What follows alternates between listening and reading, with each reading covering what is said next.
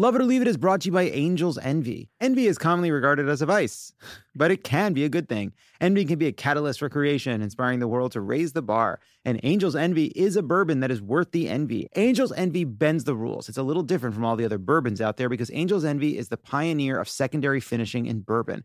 Angel's Envy is finished in port barrels, which adds a layer of complexity to the whiskey and gives it a unique and approachable flavor. Plus, Angel's Envy is one of the first full production urban distilleries in downtown Louisville. And whether it's for someone special or to bring to a housewarming party, Angel's Envy makes the perfect gift. These angels are so, eh, they have so much envy. With its unique bottle design, Angel's Envy bourbon finished in port barrels is sure to be the envy of any bar cart, too. Look for Angel's Envy bourbon finished in port barrels. Please drink responsibly. Copyright 2024 Angel's Envy, bottled by Louisville Distilling Company, Louisville, Kentucky.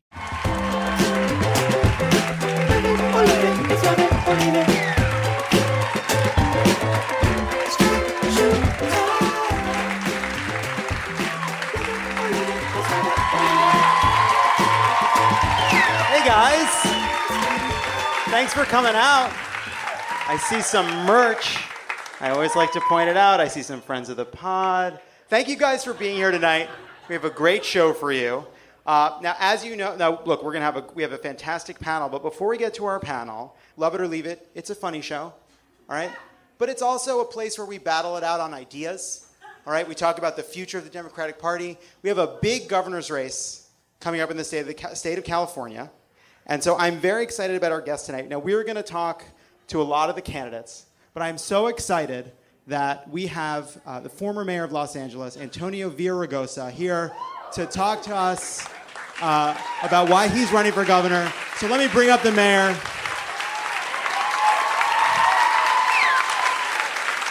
Mayor Villaraigosa, thank you for being here. Please sit down. Mr. Mayor, thank you for coming. Antonio, oh, that feels cool. That feels right. Um, thank you for being here. Like my mother used to say, Toñito. Okay, that feels like one step too far for me. That feels a little too intimate for me. Maybe we'll get there. You didn't finish your tequila. I, I did not. I did. Um, well, good, good, good, good. That's good. We'll be very loose. Uh, so you're running for governor. Uh, we have, we're in the middle of a big conversation amongst Democrats about the future of the party. We're in the wilderness. Uh, we just went through this grueling loss, and I don't want to look backwards, but I do think it's important that we understand the lessons of 2016. You're somebody that has been a longtime supporter of Hillary Clinton, as I was. What did you learn from 2016? And a longtime supporter of Barack Obama uh, as well. Um, I think what we learned is we lost our way. Our party has always been a party that fights for working people, for the poor, that addresses uh, uh, an economy when it's not working for most of us. And I think we spent too much time talking about Trump, uh, thinking about Trump, um, and not enough time talking about what we were going to do. You know, I was uh, I grew up in the civil rights movement. I started out at 15 years old and uh, with the farm worker boycott, and I remember in college telling my mom that she didn't understand working people, and she told me, "You know, son, at some point people want to know what you're for, not just what you're against. You're good at marching, you're good at picketing, but people want to see you build something, and I think our party has to build something again.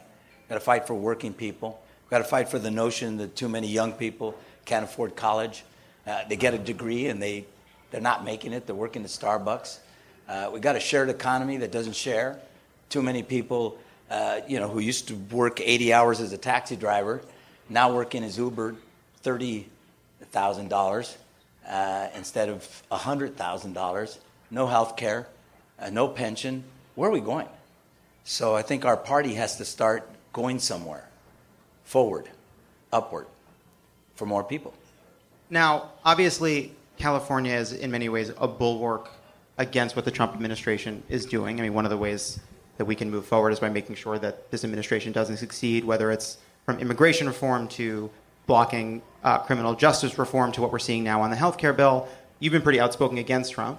But at the same time, if you were to be governor, you have this balance of being a bulwark, being critical, trying to move the state forward, while at the same time being reliant on the federal government for, uh, for revenue, for funding.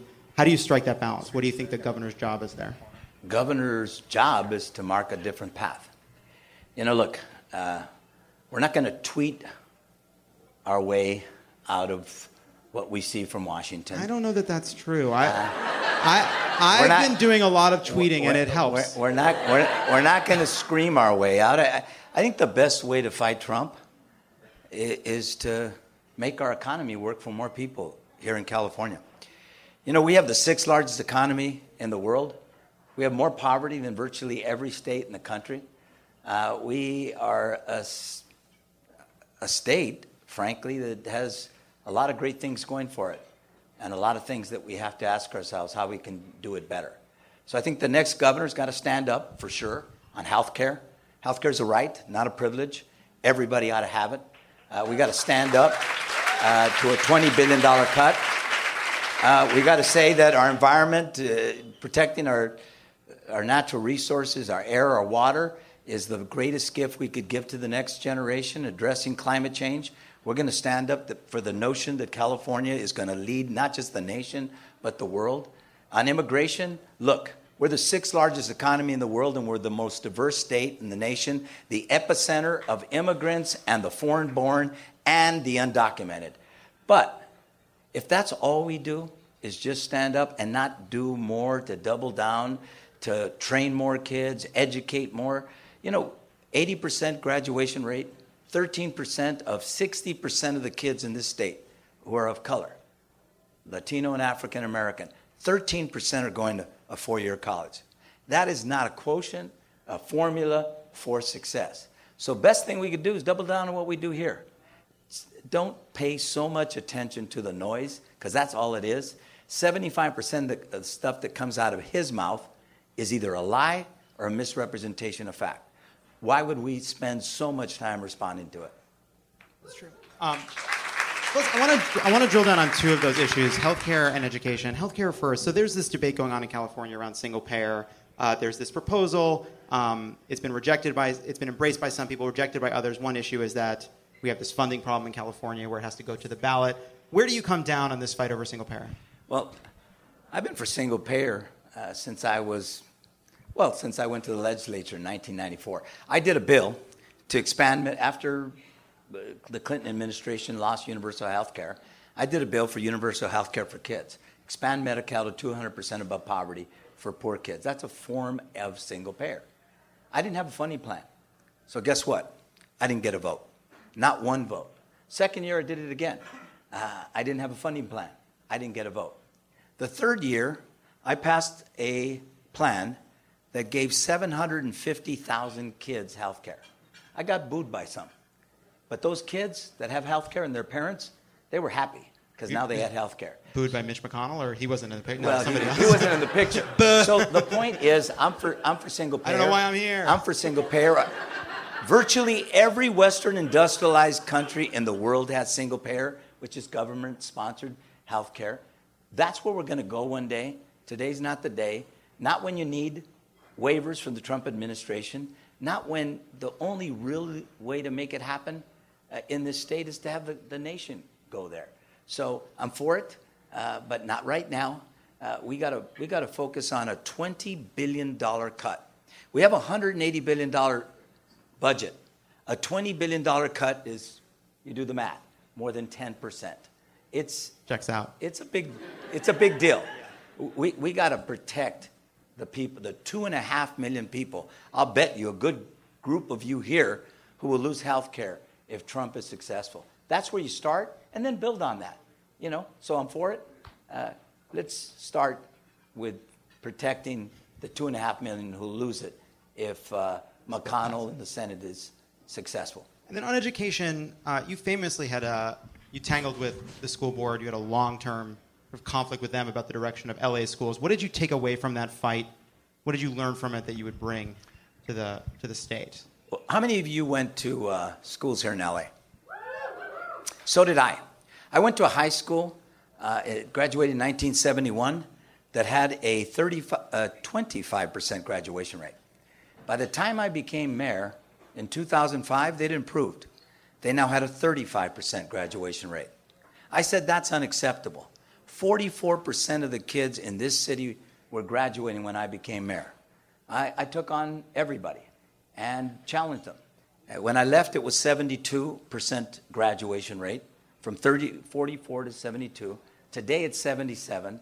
I took on a subset of schools in Watts and East LA, where I grew up. So the school, when I became mayor, that had a 36% graduation rate, 35% graduation rate, by the time I became mayor today, now has an 84% graduation rate. These kids can learn. And I think we have to stand up and fight for them and understand that too many kids who are poor and of color are not making it in the way that we need them to make it if this state's going to be successful. And so I've stood up for them, and yeah, I've tangled with a lot of people for them. But I've tangled for them because I, I really believe that we've got to set higher standards. We've got to invest more in our schools. We've got to bring arts back to our schools, arts and music.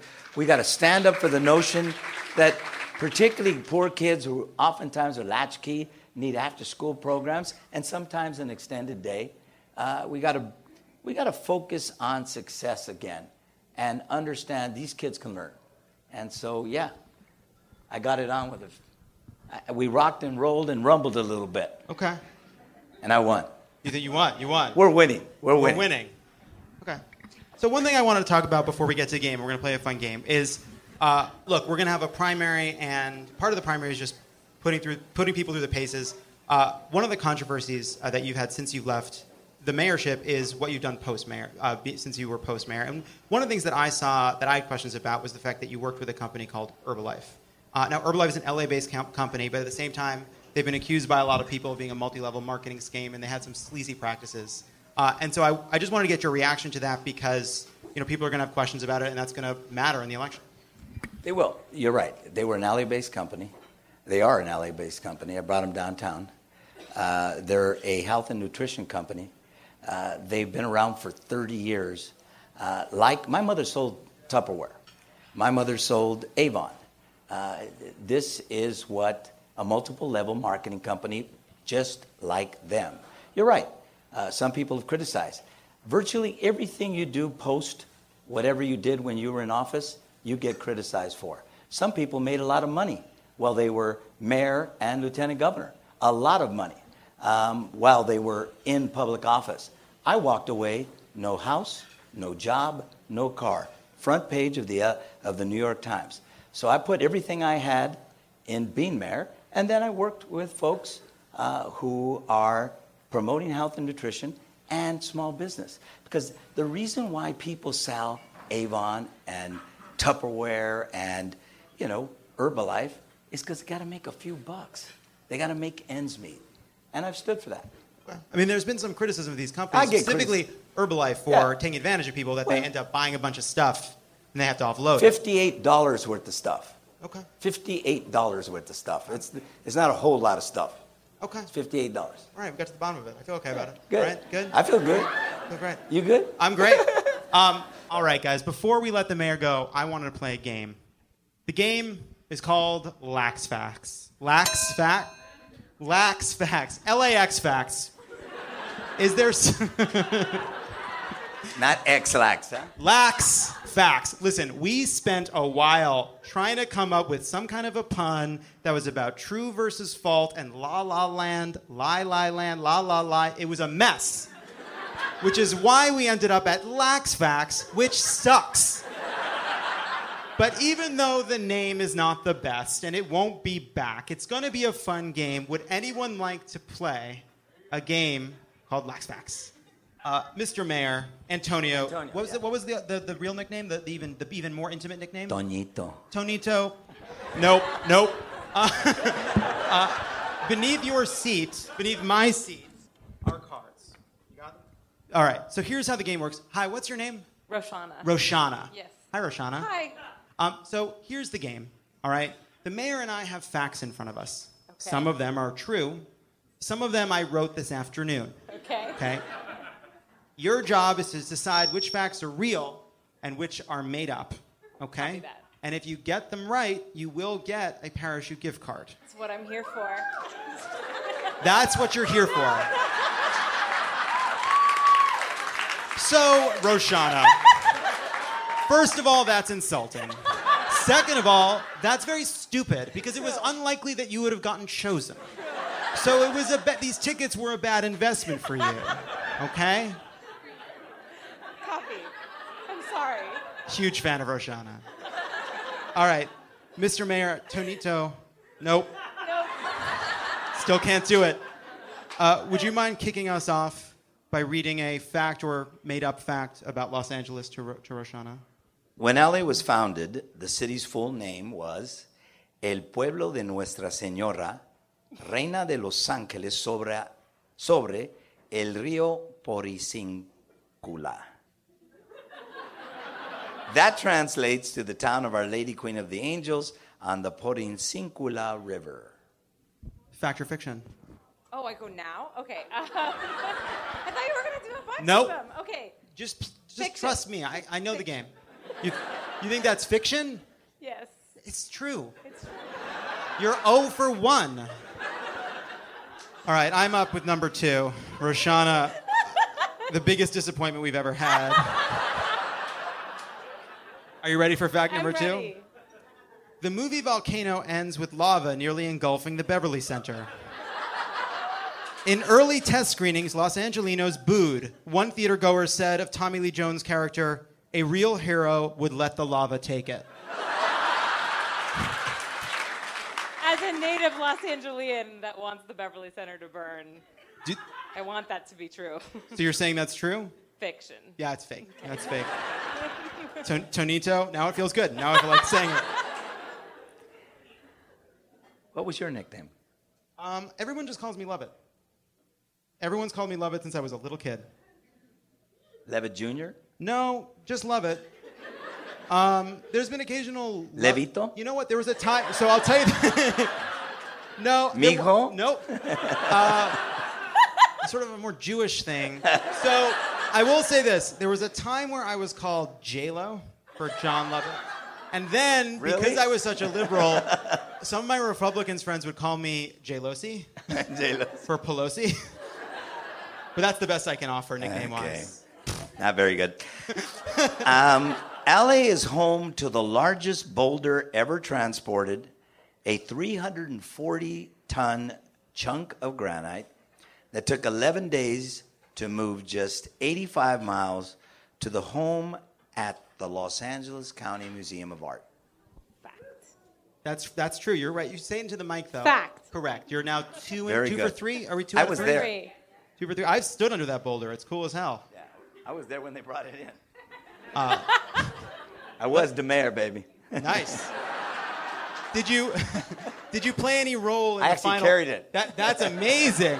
That's amazing. That's amazing. Like Sisyphus. Yes. Uh, oh, gee. Sisyphus. Greek mythology. You Very it. good. You know it. Tons of stars are buried in the Hollywood's Forever Cemetery. Anybody been there? Yes. I've been there. It's a fe- it's a cemetery. What are you cheering for? It's a place of mourning. They have good movies. They do have good movies.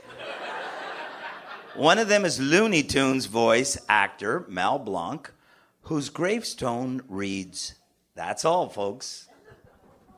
Fact. You got it. I think you're understanding how this works. I think Roshana caught on. Really good. On. You're really, really good. So you are now three for 4 mm-hmm. It's hard to imagine you'd lose, but there is one more. Are you ready? Yes. Many lesser known film extras are also buried in the Hollywood Forever Cemetery. Their graves are unmarked per union rules. But they were buried with a boxed lunch. You know, I was worried that that was niche, but it's not. Fiction. That's fiction. Roshana, you have won Lax Facts. Love it. I came Thank for you you, for- not for the parachute. Thank you. Thank you for playing. I want everybody to give it up for the former mayor of Los Angeles, a great sport, Tonito Villaraigosa. The Lovett and Tonito Show. When we come back, Vietor Detour. Don't go anywhere. This is Love It or Leave It, and there's more on the way. Love It or Leave It is brought to you by Fast Growing Trees. Did you know Fast Growing Trees is the biggest online nursery in the US with more than 10,000 different kinds of plants and over 2 million happy customers in the US? You can grow lemon, avocado, olive, or fig trees inside your home. On top of the wide variety of houseplants available, Fast Growing Trees makes it easy to order online, and your plants are shipped directly to your door in one to two days. And along with their 30 day Alive and Thrive guarantee, they offer free plant consultation forever. Mike Pence should have gotten one of those after election day. the experts at Fast Growing Trees curate thousands of plants for all climates, locations, and needs. Available 24 7, you can talk to a plant expert about your soil type, landscape designs, and how best to take care of your plants. The point is, I may not have a green thumb, but that's why Fast Growing Trees is perfect for me because it makes it so easy.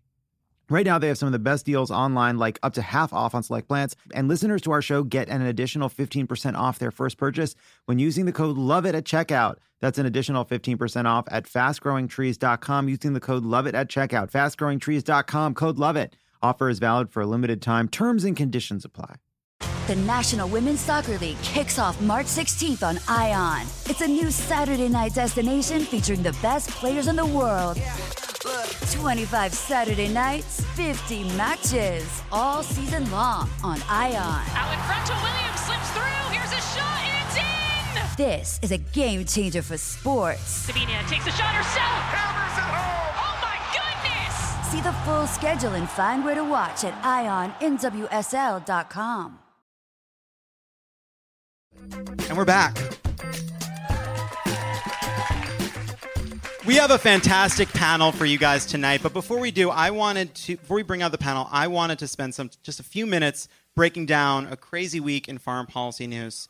When we do that, we now call it a Vietor detour. Please welcome to the stage co-founder of Crooked Media, co-host of Pod Save America, host of Pod Save the World, Tommy Vietor. Hi, Tommy. Thanks that for was coming. uh, some some big J journalism. Tommy, thank you for being here. I know Thank that you. we didn't hug, but we don't hug in real life. Why would we hug on stage? I had dinner with you across the street. You did. Thank you. I don't know why I said thank you. I paid. It's not like I, didn't- I paid. You put down twenty for an entree and a drink, but yeah. I didn't. I, you know what? I didn't use the cash app. I just threw twenty dollars on the table. But I could have, and I would have, and I should have. Tommy, let's get into Yeah. it. Uh, Donald Trump uh, uh, had a nearly two-hour meeting today with Vladimir Putin, um, the leader of Russia. Many, it was supposed to be a 30-minute meeting. They emerged from that meeting with some sort of an agreement related to Syria. Uh, what have we learned today about what went on in that meeting? What happened? What didn't happen? So it was a two-hour and fifty-minute meeting. Apparently, they sent in Melania Trump at one point to try to break it up. It's like she's like, why is this my fucking job? you want you you want you?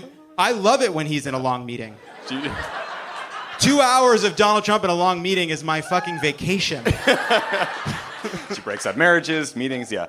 Um, so apparently, Rex Tillerson came out and said they had great chemistry. They wanted to move forward.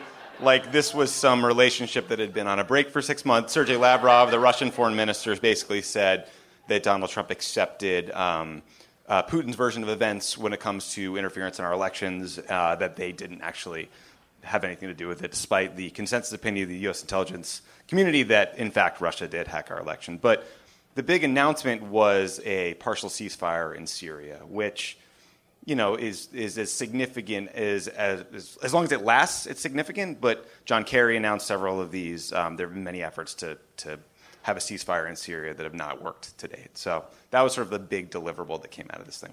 So basically, there was a there was some progress on Syria, but very clearly Donald Trump ceded the election issue completely. Yeah, they just moved on. They decided that we're looking forward. We have big things to work on. Let's talk about Syria. Let's talk about ISIS. Let's talk about whatever else for two hours and 15 minutes until Melania runs in and says, guys, go home. But presumably, like that's not Donald Trump running the meeting. That's Rex Tillerson running Yeah. the meeting. Like Donald Donald Trump can't talk about two hours. Well, that's- spend two hours on any topic. Yeah, I mean, it, the, the one sort of anecdote that came out of it was Putin being like, are these the these journalists? Are they the ones that annoy you?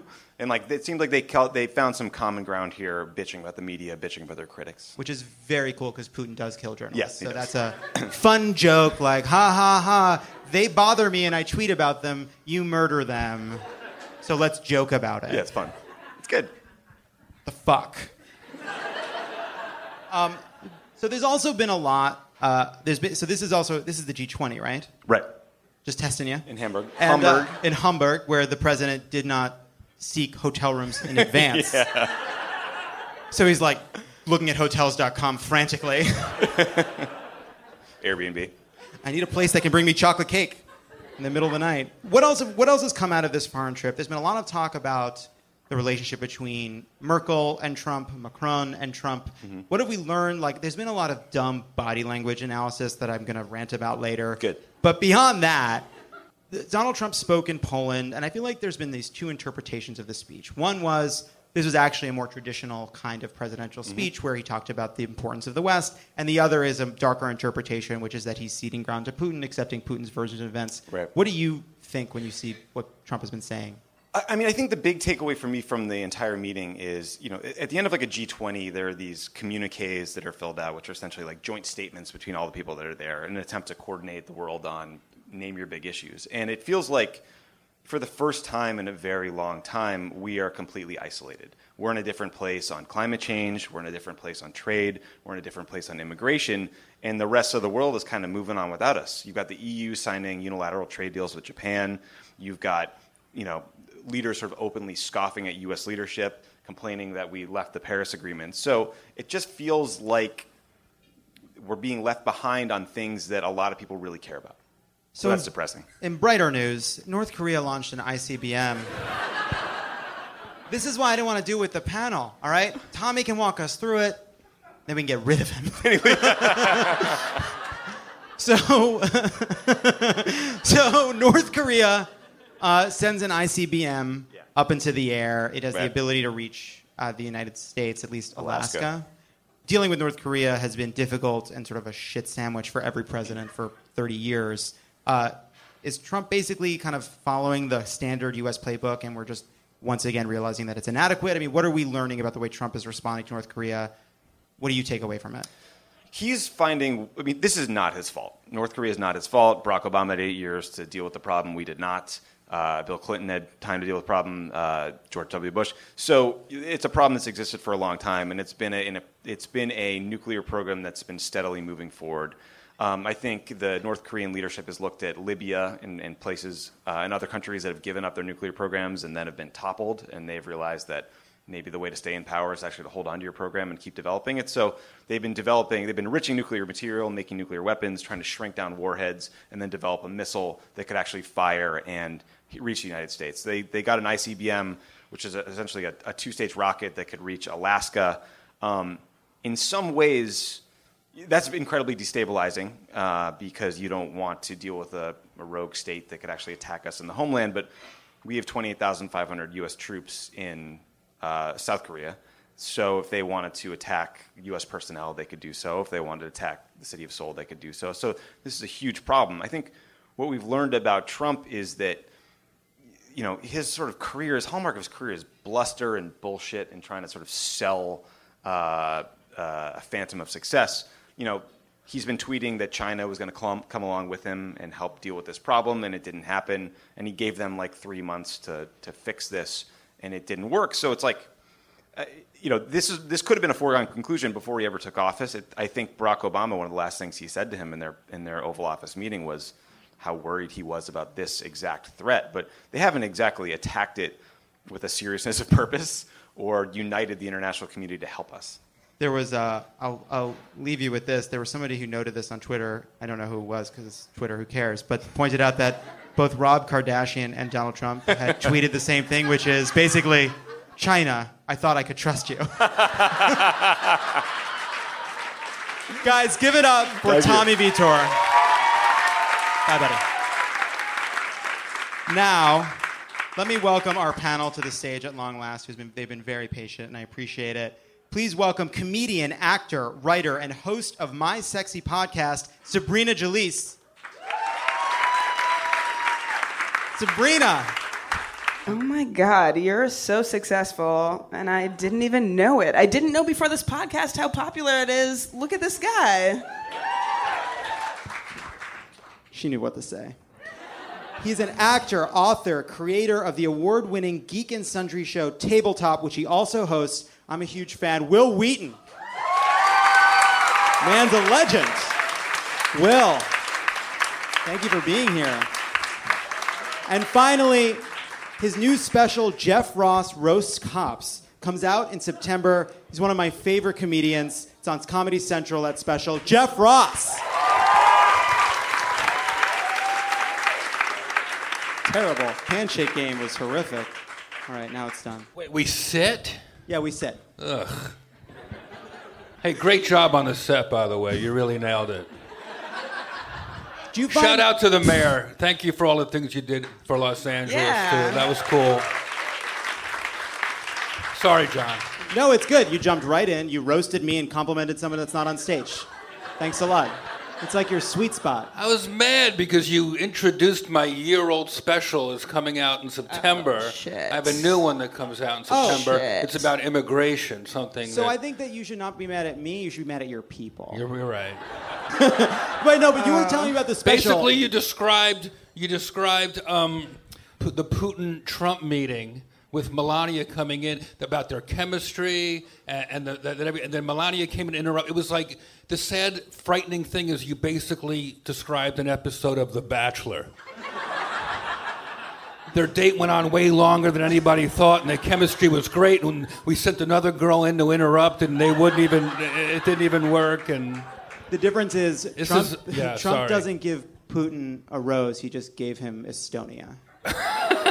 so that sucks for them. No, but I actually am excited about your special. I wanted to ask you about it Thank because you. you. just spent some time on the Mexican border Right. doing stand up and roasting immigrants. yes. Uh, and you know, a group that I feel like is finally getting their the, the, their just desserts. Basically, uh, the mayor of Brownsville, Texas, it's a little border town where it's the Rio Grande Valley. It's separated by a border fence. Matamoros, Mexico is on one side, and its sister city, Brownsville. And the mayor of Brownsville let me set up a little stage and basically roast migrants as they came over. I feel like Brownsville's a really insensitive on the nose name for a border town filled with migrants. I wish I did that joke. That would have been good. But ba- ba- basically, I have a lot of sympathy for you know. You the- never touched on Brownsville? I did a lot of Brownsville jokes. it's not just a special; it was an experience. Anybody, uh, you know, who cares about a, the immigration experience will get a, a, a lot out of this show. Uh, the the local constables. We think about border patrol, but the local constables basically patrol some parks around the Rio Grande Valley, and they let me ride along and see and talk to people as they were coming over for real. I spoke to a woman who was nine months pregnant. Basically, her water broke, comes over on a raft. It really makes you just feel so grateful that I was born in this country and I don't have to go through a lot of the daredevil shit that people go through to get here. I want to ask one more question about this because do the police officers and the people that you were riding along with, do they have a more nuanced view of this than than, in, than what you hear in Washington? I mean, these are the people that are on the ground, and I think often they're sort of lumped in with the kind of oh they're they're pro border or they're they're Trump type people. But what what was your experience sort of talking to them about what they think about on the border?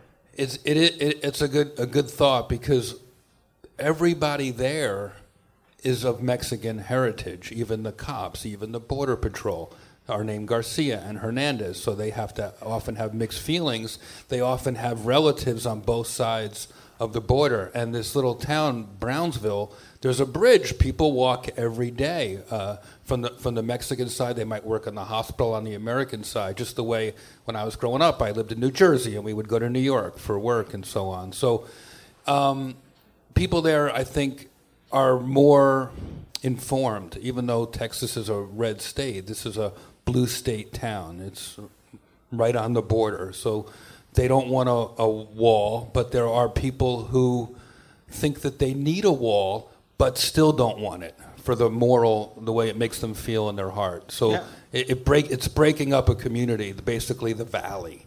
Yeah, one of the things that's most interesting is that Republicans along the border are people that also, like Republican members of Congress along the border, have opposed the wall as well. So I'm really excited about that special that's coming out in September. Thank you. Okay, let's get into it. What a week. Uh, I want to talk about. what- Everyone's uh, excited about how shitty the week was. That's the gist of it. That's the gist of it. Now, look, we could talk about tweets, but I just don't want to. So, one big thing that happened this week is uh, Walter Schaub, Schub, who cares? Seems like a good guy. He resigned as director of the Office of Government Ethics. Here's what he said. He said, "There isn't much more I could accomplish at the Office of Government Ethics. My work is done." No, I'm kidding. Finally finished. It sure is ethical around here. I run. I ran out of space. The shelves are full. Uh, Full of ethics. I tried to feng shui the ethics, and I just I'm run. I, I There's can't. just no complaints, really. He said, OGE's recent experiences have made it clear that the ethics program needs to be strengthened. Uh, in January, before he resigned, he gave a speech saying that the only ethical financial arrangement for Trump would be total liquidation of his vast business and personal holdings. And uh, Reince Priebus that week on George Stephanopoulos said the government ethics ought to be careful because that person is becoming extremely political. Um, there, there was Oh, oh, oh, oh! Fuck Reince Priebus.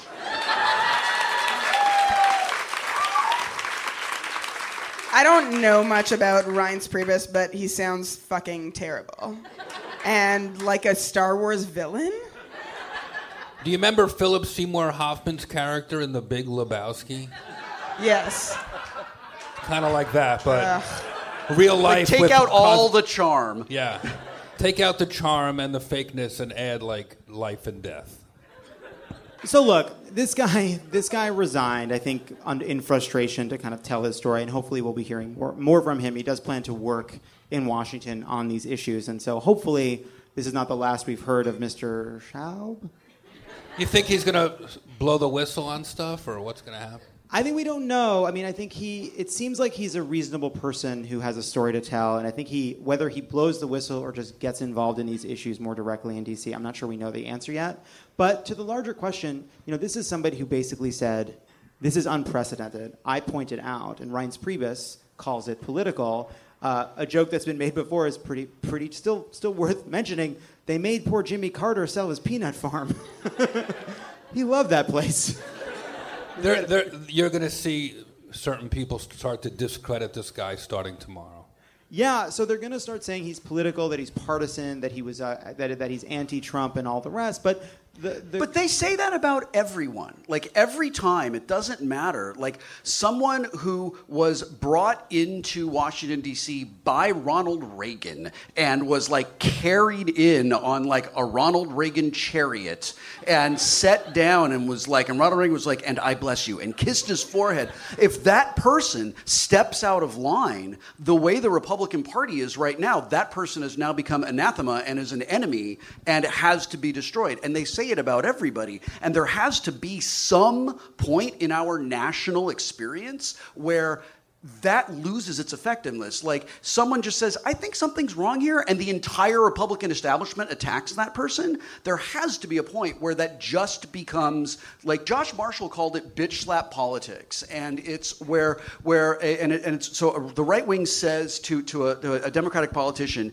you have to apologize about a thing. And the Democratic goes, uh, oh no, I apologize about the thing. And then they go, why are you apologizing about a thing? And they go, oh, I don't know, I'm sorry that I apologize. Well, you should apologize more. And now you should apologize less. And now apologize more. And I think after years of that, Democrats have been conditioned to just sort of go like, oh, we shouldn't take a stand for this guy. Meanwhile, Republicans will go to the fucking wall for whoever that asshole was in Kentucky who wouldn't sign marriage certificates. I can't wait till politics are a little bit female too. Yeah. yeah, not very. I don't know if you've been paying attention, but what a boring way to do things. Like, I dick smack you because I can't fuck you. Honey, do secret Grindr, Grindr, do a secret Grindr, and then see where it goes. So, one thing that's happened, right, is you see that there's sort of two responses. When it's a policy question, they'll go after somebody like the Republican head of the CBO. But really, the issue is not so much going after this ethics guy, but desperately trying to make the story go away. I mean, one thing that we've seen is people like Paul Ryan and others on the Hill basically saying we are not willing to expend any political capital on these ethics issues because we want to pass our agenda. So the problem is at this person has is he's an ethics watchdog. His job is to point things, point these problems out. Traditionally, there was some kind of cause and effect. The, there'd be a question about ethics. There'd be some kind of accountability on the Hill. There'd be some kind of shame or scruples on the part of the administration, and there'd be a correction. But basically, to your point, that the, the idea that you ever need to apologize when really what, what Trump has learned, what Trump people have learned, what Paul Ryan has learned is all you have to do is ignore it. And eventually, the, the, the, the political coverage will have to move on and we'll move on to the next shiny object. I was talking to Tommy upstairs uh, uh, about like what a giant fan of the pod I am. Like, oh, I saw the Favreau's here, and I kind of wanted you to introduce me to him. Um, but anyway, um, uh, I was uh, I was talking. I was wait, Wil. I'm sorry. We're gonna I want to we're gonna come right back to you, John. Please raise your hand. Where are you? John, uh, Wil Wheaton. Hi. Wil Huge Wheaton. fan. Um, Sabrina but we were- but I was, Jalees. I was, but I was, but we were. Okay. Uh, Emily Favreau, John's wife, will you raise your hand? Emily Favreau, baby girl. this is the moment I realize I'm gay. It's the moment I realized you were gay. I'm so happy that we could be here for this. Uh, but we were just talking about about like this this moment of this moment that happens every day where you're like, I can't believe this guy is the president. And I said, I just I need things to matter. I need the things that have that are unprecedented that Mitch McConnell and Paul Ryan have done to matter because it really shakes my faith in just the foundation of the country. I feel like I don't know the country that I live in. Yeah, I, that's a really good point. That is, I think that's a that's an awesome way to say it. You want things to matter. That's I think one of the hardest parts of these first few months because you see this incredibly egregious, despicable behavior, and it feels like there's no consequences. Shouldn't this matter? Shouldn't the fact that he basically bragged about sexual assault shouldn't that have meant it wasn't going to be close? Shouldn't the fact that he is completely un- untethered to reality, that he lies, all the various sins that we've litigated many, many times upon this stage, shouldn't these things matter? And I think that there's no choice but just to say, yes, we say it matters, and that's how we have to fight. That's the fight for these and, elections. and we have we have to find a way as as as Democrats, we have to find a way to get our leaders to communicate the same thing. We have to find a way to take that to voters. And we have to find a way to take that from the national level all the way down to the local level and get our like our politicians on our side to grab people's imaginations and grab people's attentions and say like yes these things matter. And we will fight to ensure that these things matter because at the moment i'm not get i'm just not getting that. Yeah yeah. To me, when people ask me if there's any silver lining, I try to think that this is a near-death experience for the democracy. When my uncle Joe had a had a stroke, a year later he was the healthiest guy I ever met. All he thinks about is dieting and exercise. So you know, we're doing things that we might not know we w- we haven't been doing in a long time, which is giving a shit. The problem is. The problem that I see when I go on the road and you say what matters is different things matter to different people. And a lot of the things that matter to maybe your fans, your constituency, uh, don't matter to a lot of other people. And that's what's scary. You know, somebody said early on, I heard somebody screaming on TV, why would a working man vote for this guy? What has he ever done for the working man? And all I could think was everybody, I thought he's entertained them for 30 years. Uh, I grew up in New York. I've known the guy a long time. He was a lot Did you of meet? fun. Did you ever meet him? Yeah, I've worked for him and I've traveled with him and did gigs for his casinos and he was a great you- sport. so he was a you lot of fun. He was charming. what i'm hearing from you is you could get close to him But Jeff, you know, as somebody from New York, you know, I think I think people fr- being from New York, you have a, s- it was such a strange thing to watch Donald Trump rise this way because he was a fixture of New York. Like my my family, like his books were on the shelf. You know, the there was there was the Art of the Deal. There were the books about him. There was Trump. Like he was this larger than life New York figure. And even though he came from money, he sounded like a New York working class guy, and he was charming. And by the way, he's funny. you know, he's a racist and he's a miserable prick and he's in decline. And listen, guys, I don't know if you've listened to the show before. Not a fan. But, we But you failed to ask- sorry. You easily could have just been describing Andrew Dice Clay, who sold out Madison Square Garden. It works. But the- Donald Trump is probably my third favorite comedian right now. Bethenny Frankel, number one. So, but that's interesting though because Somebody to- told me they come home at night and they turn on the Trump highlights. Oh. It's, I know, but we do it too. It's what we were talking about. It's why in the beginning, when you were talking to your partner, you guys talked about the um, the ceasefire is a blip in the news cycle. When in fact that is so fucking important. Even if it doesn't stick, it's important that those guys did that. We're not reporting that. We, it's not inter- It's not fun to talk about. It's death. It's really awful. I get that. That's my you know, if we don't laugh, we cry. We're in a comedy club right now, so it's a little easier.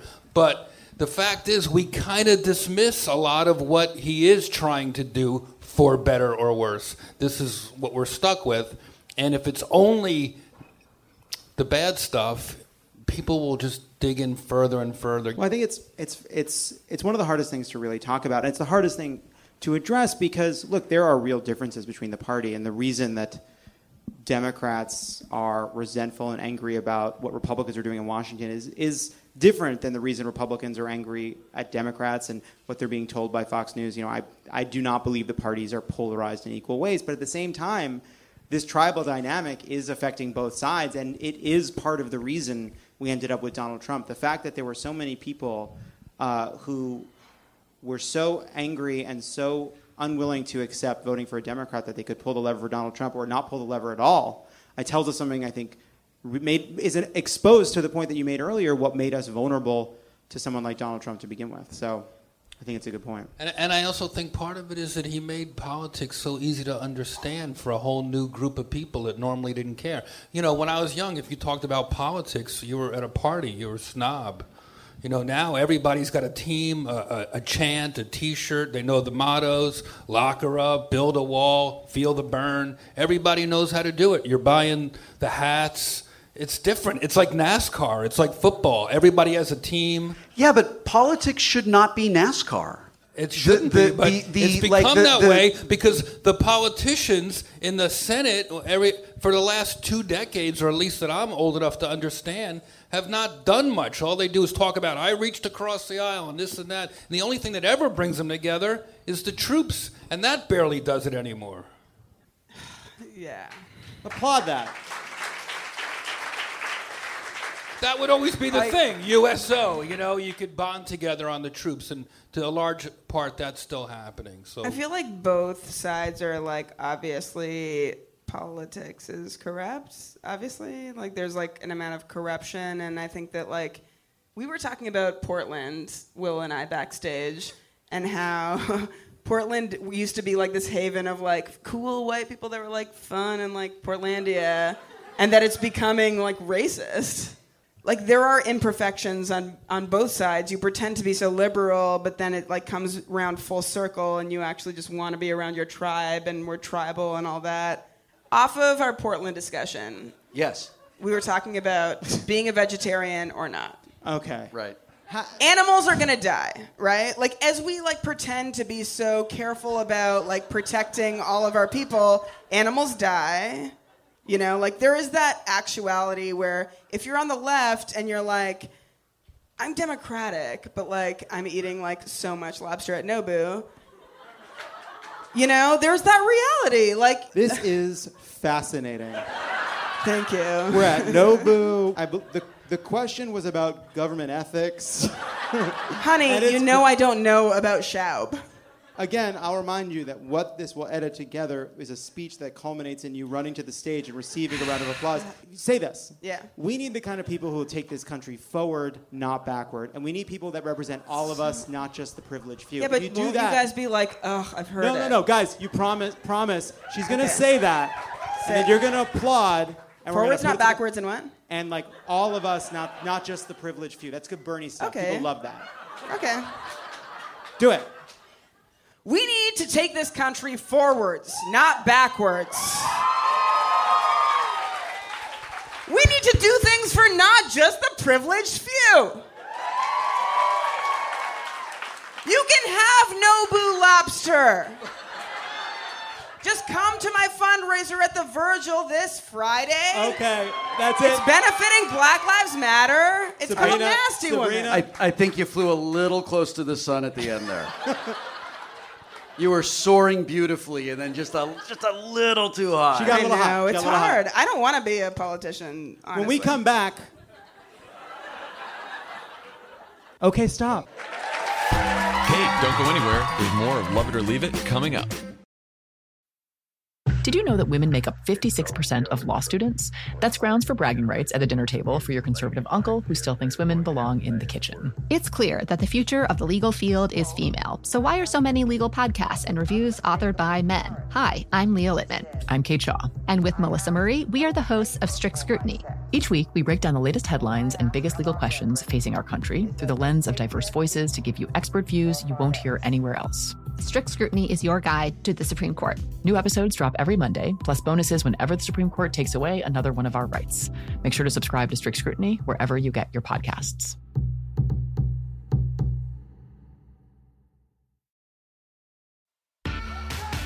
Hi, I'm Erin Ryan, a writer and host of the podcast Hysteria.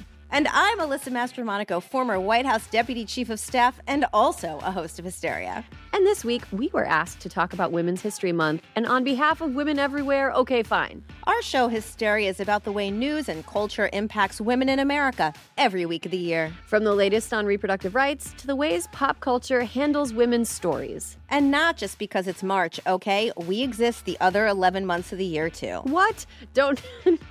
uh, you heard it here first.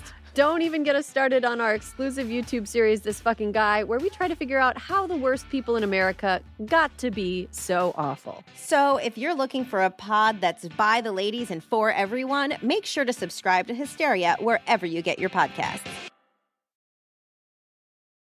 And we're back.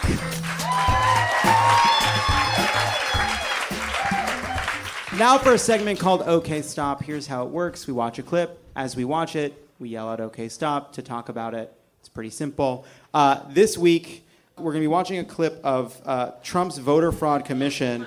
In November, Trump tweeted that in addition to winning the Electoral College, he said he won the popular vote if you deduct the millions of people who voted illegally. Soon after, Trump started the Presidential Advisory Commission on Election Integrity. Uh, last week, its vice chair, Kansas Secretary of State Chris Kobach, asked all 50 states to provide publicly available data from their voter rolls, including names, addresses, dates of birth, party, and the last four digits of their social. 44 states refused to comply. One of the states that didn't comply with the whole order was Kansas. It was rejected by Kansas Secretary of State Chris Kobach, who legally couldn't comply with some of his own requests.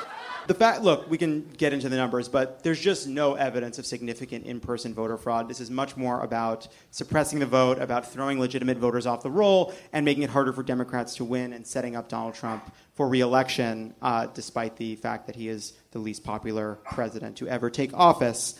Uh, so let's watch this clip because I think that it's interesting what happens when Kobach is questioned on the facts of this.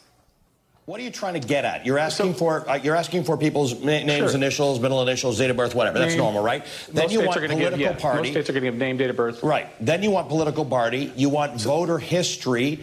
Uh, and, and information regarding felony convictions and information regarding voter registration in another state, information regarding military status and overseas citizen information. What are you going to do with all that information?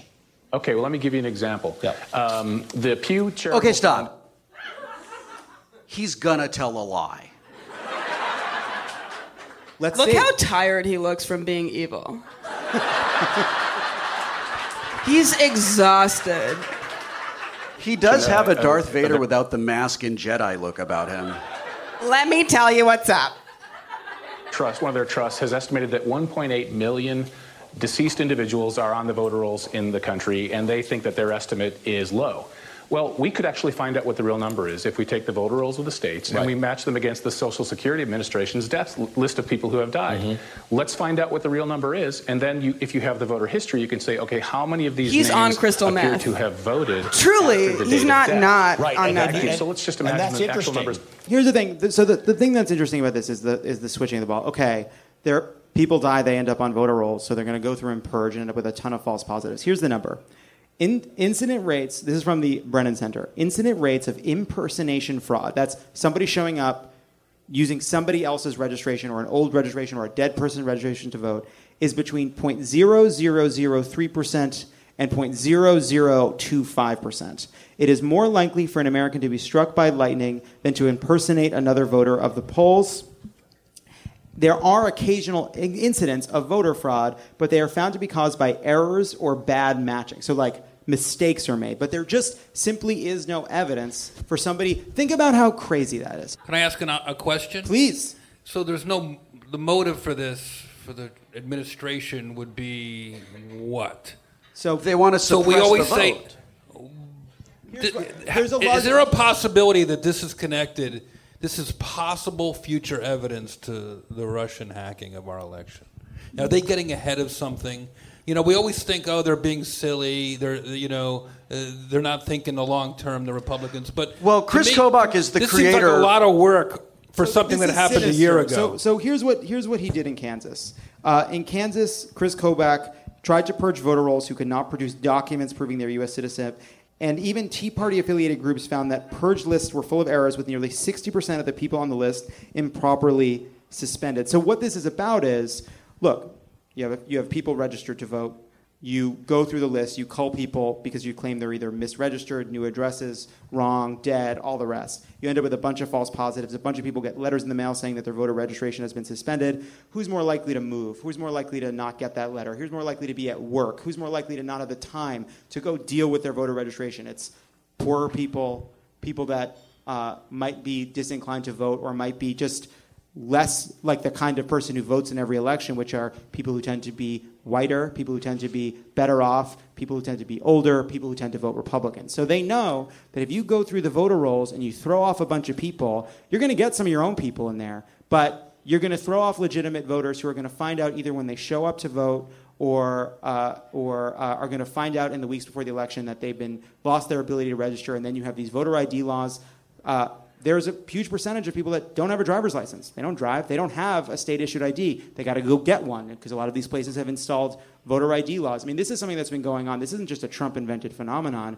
Jeb Bush, when he was the governor of Florida, pu- purged a ton of people under the guise that we're going to remove felons from the voter rolls. But mis- you know, names, clerical errors, mistakes, thousands and thousands and thousands of people who were citizens of this country with the right to vote only show up at the polls and find out that they're actually not registered anymore. So it is a plan. It is sinister, but it is fundamentally about depressing the right to vote and making it harder for people that will vote Democrat to show up at the polls. The reason that we can presume bad faith coming from Kobach is that he is behind a, pro, uh, a, On a, a, a, a company a, a company called Crosscheck, and Crosscheck has been used uh, to kick people off of voter rolls. And one of the primary ways that they do it is they just name match. So John Smith registered in different places. Different John Smiths all get kicked off the voter rolls because they say that this is someone who's registered to vote in more than one place. This disproportionately affects uh, people who are in communities of color because it's really common, especially in South Asian families, for fathers and sons to have the same name, for people to live in different states and have the same name. And Kobach has used this. They used it successfully in Florida. They used it successfully in North Carolina. They used it successfully in Pennsylvania to push people off the voter rolls who went to vote places where they had been voting for years. And then we're told, no, you can't vote because you're on this list. You're not allowed to be here. And then they can't, they cannot contest it. They can't fight it. Kobach is completely behind that. And this has been happening since at least 2000 that they have been trying to, and it has been exclusively a Republican, politically driven Republican effort to make it difficult for Democratic voters to cast votes. There is no other interpretation of what he is doing. He is not acting in good faith. All right, let's keep rolling it. Except you, you That's got very interesting. And why not find out? Because you got this wrong. You, you actually went after a particular voter who you said was dead and voted in an election, and it turned out that the guy was very much alive, and I think Uh, a uh, newspaper found him that- that was- mowing his lawn. Right, right. That, no, that case actually proves the point. That was back oh, six or seven years Yeah. ago when I was running for the election. There was a there's a guy's name in the Kansas voter rolls, and the Kansas voter rolls had a mistake listing his date of birth as 1901, but he was still voting in I think 2006 or something like that. So the problem was in the voter rolls. So there are lots of errors in every state's voter rolls. Let's find out how significant those errors are. Let's find out how many Okay, deceased stop. people. He just said there are thousands of errors in the voter rolls, which there are. And by going through voter rolls and just purging them because there are errors, all he is doing is taking away someone's right to vote. Look, I do not think Chris Kobach is on the level. I think that's the bottom line.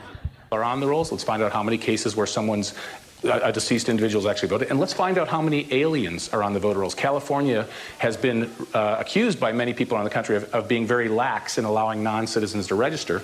Well, we can find out. Maybe it'll turn out that there are very few. Maybe it'll turn out that there are very. Okay, stop. California. How much fucking bullshit was that?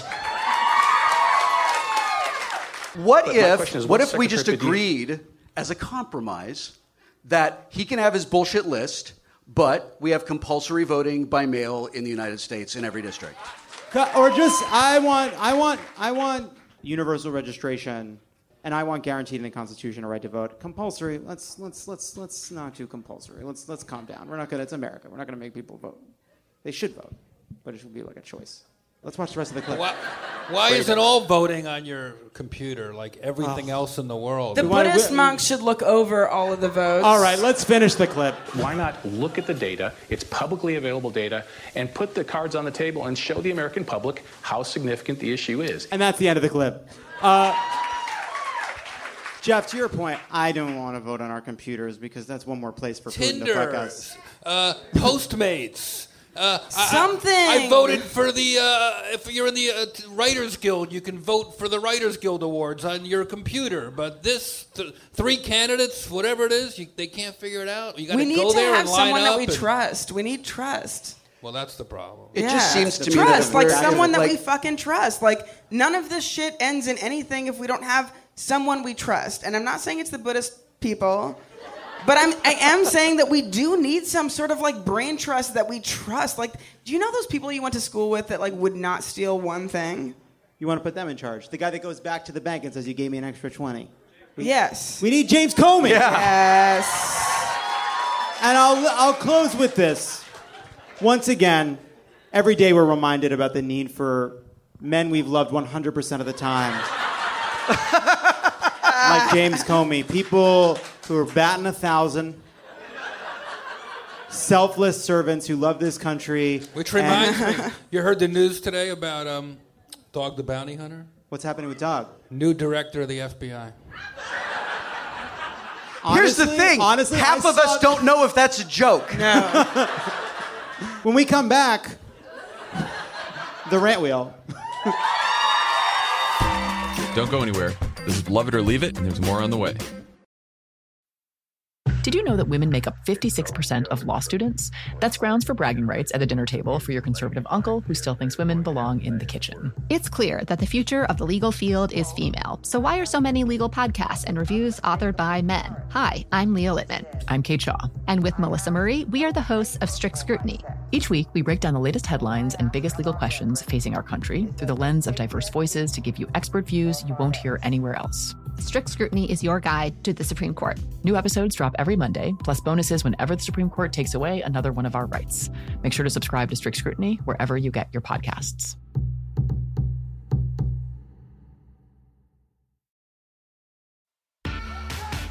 Hi, I'm Erin Ryan, a writer and host of the podcast Hysteria. And I'm Alyssa Mastromonaco, former White House Deputy Chief of Staff and also a host of Hysteria. And this week, we were asked to talk about Women's History Month. And on behalf of women everywhere, okay, fine. Our show Hysteria is about the way news and culture impacts women in America every week of the year. From the latest on reproductive rights to the ways pop culture handles women's stories. And not just because it's March, okay? We exist the other 11 months of the year too. What? Don't. uh, you heard it here first. Don't even get us started on our exclusive YouTube series, This Fucking Guy, where we try to figure out how the worst people in America got to be so awful. So, if you're looking for a pod that's by the ladies and for everyone, make sure to subscribe to Hysteria wherever you get your podcasts. And we're back. Very excited about today's rant wheel. We have a lot of great topics. We have Hamptons bipartisanship. We have NASA Pence. We have Podesta tweet. We have Taylor Swift, Andrew Garfield, handshake analysis, the Zynga party, and audience choice. I'm excited about all of these. Let's spin the wheel.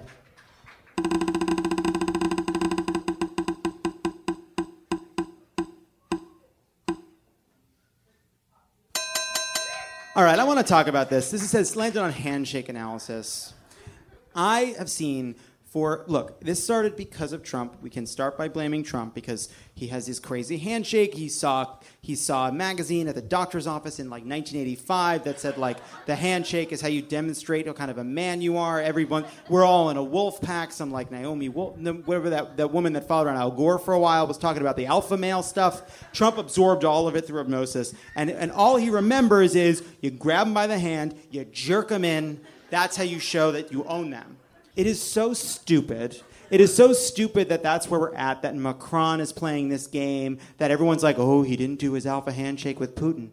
Who cares? If you the handshake thing is stupid. And all this analysis, this criminology around the videos. I saw a video, all right, there's a video, and it's Putin talking to Angela Merkel. Did you guys see this today? And, yeah. And there's all these clips about how Angela Merkel rolled her eyes at Putin. Wow, she's such. There she is, our queen, Angela Merkel, the woman that voted against gay marriage, by the way. You don't know what she was rolling her eyes at. Sometimes you're in conversation with somebody and you roll your eyes to agree. You know what I mean? You, someone will be like, I'm having such a bad day. And you go like, ugh, I know, me too. I didn't roll my eyes at you. I rolled my eyes at the fucking situation. So, like, maybe Putin was like, I have to go have a meeting with Trump. And she was like, ugh, that guy. Yes. Yes, Will. Yeah. That's exactly right. Context on an eye roll matters, as there nothing that is sacred to you people. So you think they they must have cut it together in a way that like they put that at a time that I was think not it- real. I think people are doing like a Zapruder film on Angela Merkel's facial expressions, and I think that it's it's uh, it's uh, it it lacks rigor. Spin it again. Imagine An- Angela Merkel at Dinah Shore. I don't know what that means. Some people do. Let's spin it again.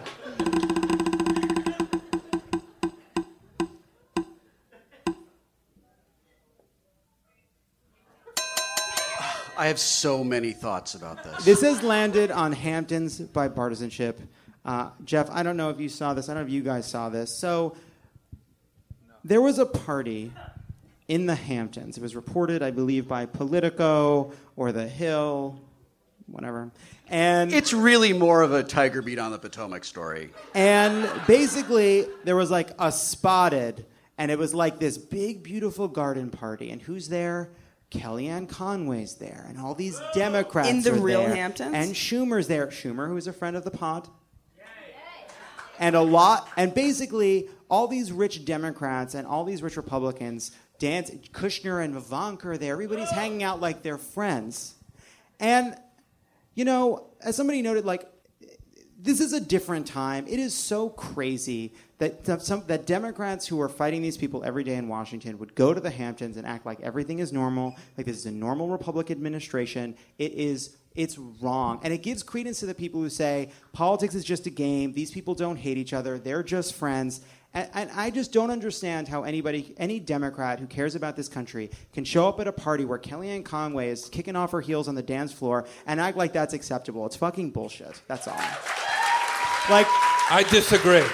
Oh no, I want to hear that. Disagree? I disagree. As a son of a caterer, it's like what I was saying before. Look at someone else in the eye and acknowledge them as a human being. They don't have to do.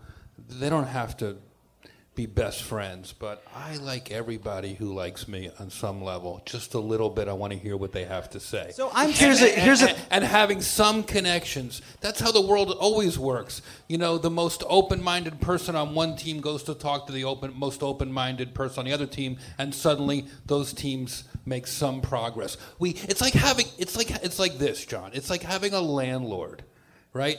Donald Trump is the landlord, okay? And now my, f- I know, but it's true. And you know what? He, I don't trust him. He doesn't like me. He said some fucked up stuff. But am I going to live with a broken air conditioner and a running faucet, or am I going to try to talk to this guy? He's going to be Oh, and land- P.S. Right now, he's also trying to make sure that half of your neighbors die. Well, then so I he is trying to do really that. better get to know him. Well, no, no, but no. Look, here's my here's I no. I take your point, and and I want to agree. But here's my problem. I want to live in a country where Democrats and Republicans battle it out during the day, and they can get it. It's an old cliche that Tip O'Neill and Ronald Reagan used to get a drink at the end of the day, and they were adversaries by day, but by night they can get a drink together, and I get that. And I would, and I want that to be the world we can live in. But there's a problem here, which is that there's a certain point at which you can't you can't treat what the way Kellyanne Conway behaves in a very important job, which is counselor to the president, a job where she has an incredible amount of responsibility and power, which she uses to lie and manipulate and divide this country. You can't go to a party with her and talk to her at a cocktail reception like what she does during the day do- doesn't matter, that it doesn't count, that it, that it isn't important, that what she does isn't wrong. So I, I'm sympathetic to what you're saying. I want that to be true, but I don't. I think at a certain point, don't you have What to if I draw learned the line? something about Kellyanne Conway that might help me? Oh, you know what? I didn't realize she has five kids. That's something I can uh, talk about or appeal to or find a vulnerability.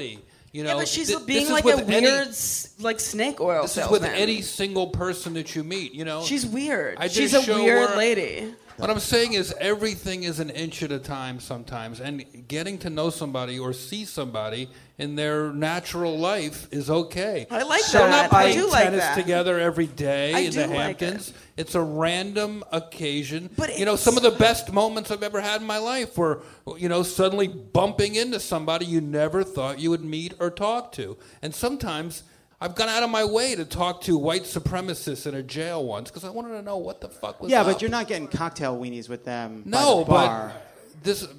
But, but but I went out of my way to talk to the people at the Westboro Baptist Church one Christmas morning because I wanted to just find some inch of humanity to help me understand. That I want to do that So that- that too. is- so a cocktail Yeah. party in the Hamptons. To Okay. me, it's a random one-off. They No, didn't, but if they I'm- didn't if start a uh, they didn't start a band together. They're not a book club. I, I, Or so uh, we know. To uh, to steal a phrase, uh, because as you know, I'm a friend of the pod. Mm. I'm going to push back on that just a little bit.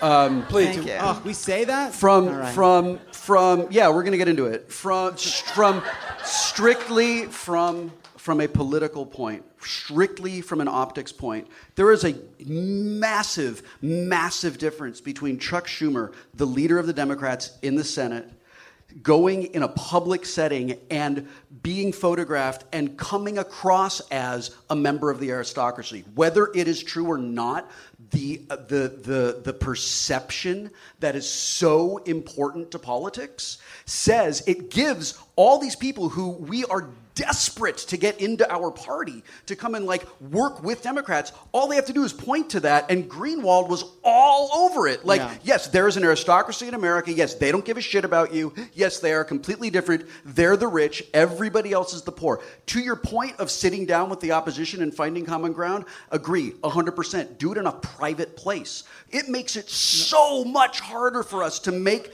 to make the argument to the voters that Yeah. we desperately need to come home to us to get on our side. Jeff, It's I want to give you the last word, and then I got to wrap up. I respect what you're saying about the politics of it. It's very complicated, the optics of a rich senator hanging with rich people. But he's also a senator for the people. And to me, you're putting power. He's the optics are not more important than the human contact. In my point, in, in my personal opinion, the people uh, aspect is more important than the political aspect.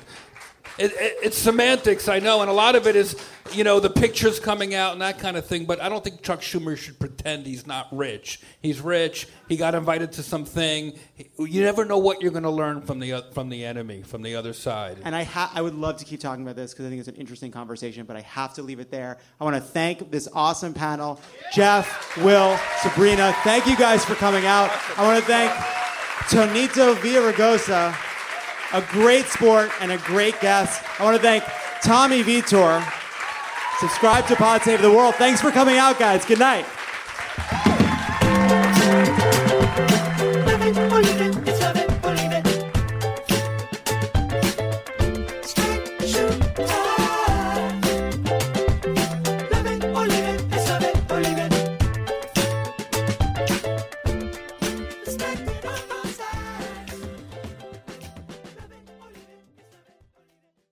This show is sponsored by BetterHelp. What's the first thing you do if you had an extra hour in your day? Would you go for a run? Would you take a nap? Would you read a book? Would you show up for a friend?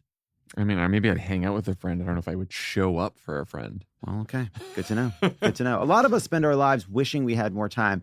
Yeah, we do, but at the same time, then you check your screen time on your phone and it's always like six hours a day. I Mm. feel there's a lot of people running around playing busy, you know? Yeah. If you're on your phone for six hours, you could be less busy. You could be Just put busy. your phone down. I'm, I'm a guilty as anybody. That's what therapy's for, to help figure out these problems. Put down your phone for an hour during therapy. Yeah, you can't be on your phone during therapy. They hate it. but they can't stop you. It's your hour. Anyway, the point is everybody needs therapy. I need it. John needs it. Anyone else? Anybody else? no, that's it. Just That's the two it. of us Just need the it. two of us. And if you're thinking of starting therapy, give BetterHelp a try. It's entirely online, designed to be convenient, flexible, and suited to your schedule. Just fill out a brief questionnaire to get matched with a licensed therapist and switch therapists anytime for no additional charge. Learn to make time for what makes you happy with BetterHelp. Visit betterhelp.com slash love it today to get 10% off your first month. That's betterhelp, H-E-L-P dot com slash love it.